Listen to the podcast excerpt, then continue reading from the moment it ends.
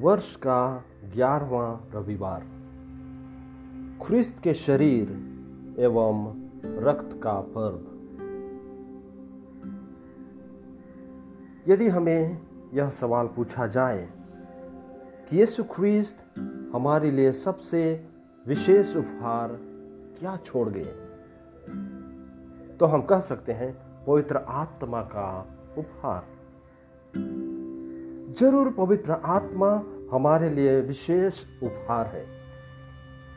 पर कोई ऐसा उपहार जिसे हम न देख एवं छू सकते हैं तो हो सकता है हमारा जवाब होगा पवित्र बाइबल। पवित्र बाइबल भी हमारे लिए विशेष है। पर यीशु ख्रिस्त बाइबल को नहीं लिखे और न ही अपने शिष्यों को लिखने के लिए आदेश दिए। परंतु शायद सबसे महत्वपूर्ण उपहार जिसे यीशु ख्रिस्त हमारे लिए दिए, वह है रोटी एवं दाखरस के रूप में अपने शरीर एवं रक्त का उपहार। कृष्ण प्यारे भाइयों एवं बहनों, यीशु ख्रीस्त के शरीर एवं रक्त का उपहार हमारे प्रति उनके प्रेम का चिन्ह है कि वे हमें इसके द्वारा अनंत जीवन प्रदान करना चाहते हैं। आज के पहले पाठ में इसराइलियों को ईश्वर के लिए इसी प्यार को नहीं भूलने की सलाह दी जाती है। मरुभूमि में ईश्वर ने उन्हें मन्ना खिलाया एवं पानी पिलाया। जिससे कि वे प्रतिज्ञा देश की ओर आगे बढ़ते रह सकें। यीशु ख्रिस्त आज उसी रोटी के बारे में हमसे कहते हैं। वह स्वर्ग से उतरी हुई रोटी वे स्वयं है और इसे खाकर हम स्वर्ग की ओर यात्रा कर सकते हैं। हम सभी रोटी से परिचित हैं। जब हमें भूख लगती है, हम इसे खाते हैं। यह हमें इस धरती पर जीवित रखने के लिए आवश्यक है। और यीशु ख्रिस्त इस साधारण रोटी की बात नहीं कहते हैं। वे उस रोटी के बारे में कहते हैं, जो हमें स्वर्ग की ओर यात्रा करने की शक्ति प्रदान करेगी, जो हमें अनंत जीवन प्रदान करेगी। यीशु ख्रिस्त कहते हैं, जो रोटी मैं दूँगा, वह संसार के जीवन के लिए अर्पित मेरा मांस है। तो यहूदी असमंजस में पड़ जाते हैं कि वह कैसे हमें खाने के लिए अपना मांस दे सकता है। हो ना हो, हम भी आज उन्हीं की तरह असमंजस में पड़ सकते हैं। कि कैसे हम उनका मांस खाकर एवं रक्त पीकर अनंत जीवन प्राप्त कर सकते हैं। यीशु ख्रिस्त का मांस का मतलब ईश्वर का यीशु के रूप में शरीर धारण करना।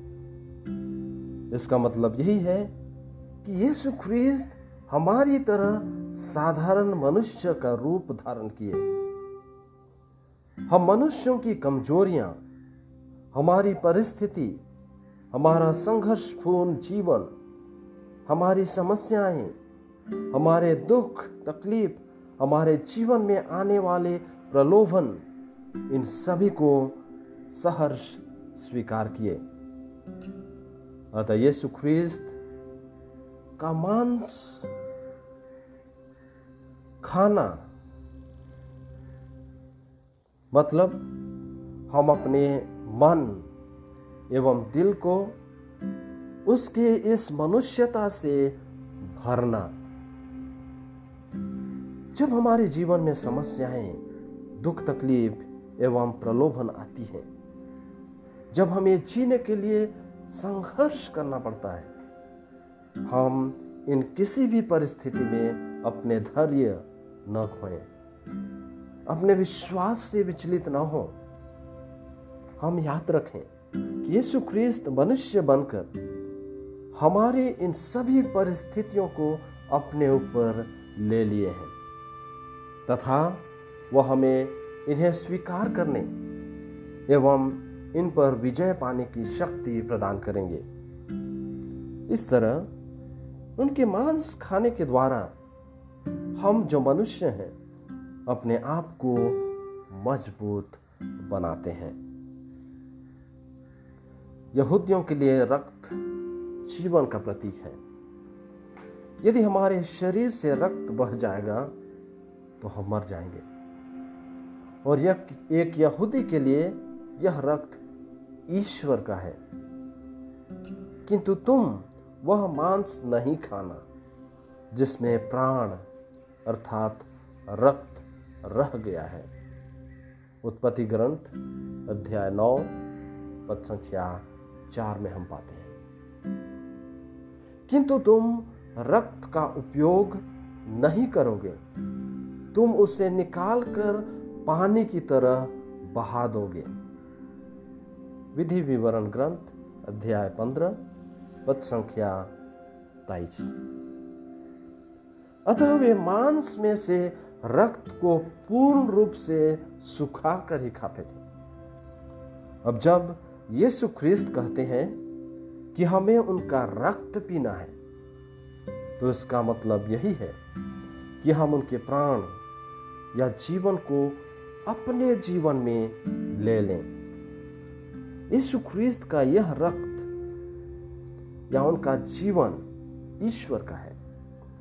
अतः हम ईश्वर के जीवन को अपने हृदय में संजोएँ।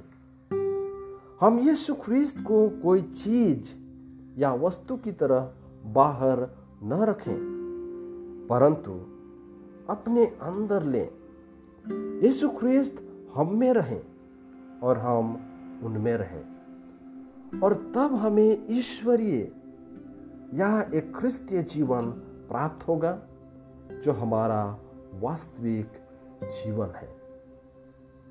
इस तरह यीशु ख्रिस्त के मांस को खाने एवं रक्त को पीने के द्वारा हम अपने जीवन के किसी भी परिस्थिति में मज़बूत एवं धैर्यवान बने रह सकेंगे।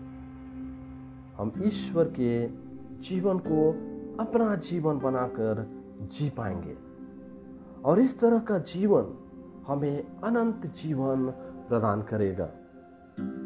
हमें स्वर्ग की ओर यात्रा करने में हमारी सहायता करेगा। अतः जब भी हम मिश्र बलिदान में भाग लेते हैं, जब भी हम परम प्रसाद ग्रहण करते हैं, हम याद रखें कि हम ख्रिस्त के उसी पवित्र शरीर एवं रक्त को ग्रहण करते हैं। अतः हम अपने आप को तैयार करें तथा भक्ति भाव से ग्रहण करें। यीशु ख्रिस्त के शरीर तथा रक्त को ग्रहण करने के साथ ही हम भी इस दुनिया में ख्रिस्त के शरीर बन जाते हैं। और इसलिए आवश्यकता है कि हम भी ख्रिस्त की तरह ही आचरण करें। हम घर पर हों, स्कूल या कॉलेज जाते हों, ऑफ़िस या कहीं भी काम करते हों, अपने परिवार, अपने गाँव या शहर, जहाँ भी हो, हम ख्रिस्त के जीवन का अनुसरण करते हुए उनकी तरह ही सबों के साथ व्यवहार करें। यीशु ख्रिस्त का जीवन प्रेम और सेवा का जीवन है। अतः हम भी इसे हमारे जीवन का आधार बनाएँ। पति, पत्नी या माता पिता एक दूसरे के साथ प्रेम में बंधे रहें। एक दूसरे को एक पवित्र जीवन जीने में सहायता करते रहें। एक आदर्श माता पिता बने रहने के लिए, एक दूसरे के लिए प्रार्थना करते रहें, तथा अपने जीवन द्वारा बच्चों को ख्रिस्त के जीवन का उदाहरण दें। बच्चे अपने माता पिता से प्रेम करें। उनके कामों में सहायता करें। उनकी सेवा करें। उनका आदर करें। उनके कामों में अपना हाथ बटाएँ तथा उनके लिए प्रार्थना करें। हम अपने समाज में सच्चाई का जीवन जिए। दूसरों के साथ हमारे प्रेमपूर्ण संबंध एवं सेवा द्वारा ख्रीस्त के जीवन का नमूना पेश करें। जिस प्रकार मिस्र बलिदान में ख्रीस्त का शरीर हम सबों को एक साथ एकत्रित करता है, हमें एक दूसरे से जोड़ता है। हमारे इस तरह का प्रेम एवं सेवा का जीवन भी हमें परिवार एवं समाज में एक दूसरे से जोड़े रखेगा। इस प्रकार संत पौलुस कहते हैं, रोटी तो एक ही है, इसलिए अनेक होने पर भी हम एक हैं। क्योंकि हम एक ही रोटी के सहभागी हैं। हमें इस बलिदान में ख्रिस्त फिर से अपने शरीर एवं रक्त के द्वारा पोषित करने जा रहे हैं। जब जब हम मिस्र बलिदान में भाग लेते हैं, जब जब हम परम प्रसाद ग्रहण करते हैं, हमारा जीवन अनंत जीवन की ओर आगे बढ़ता है। चलिए, हम उसे ग्रहण करने के लिए अपने आप को तैयार करें। और जब भी मौका मिले, हम तैयारी करते हुए हम यीशु क्रिस्त के शरीर और रक्त को ग्रहण करें, जिससे कि वे हमें अपनी तरह जीने की कृपा प्रदान करें, जो हमें अनंत जीवन प्रदान करेगा।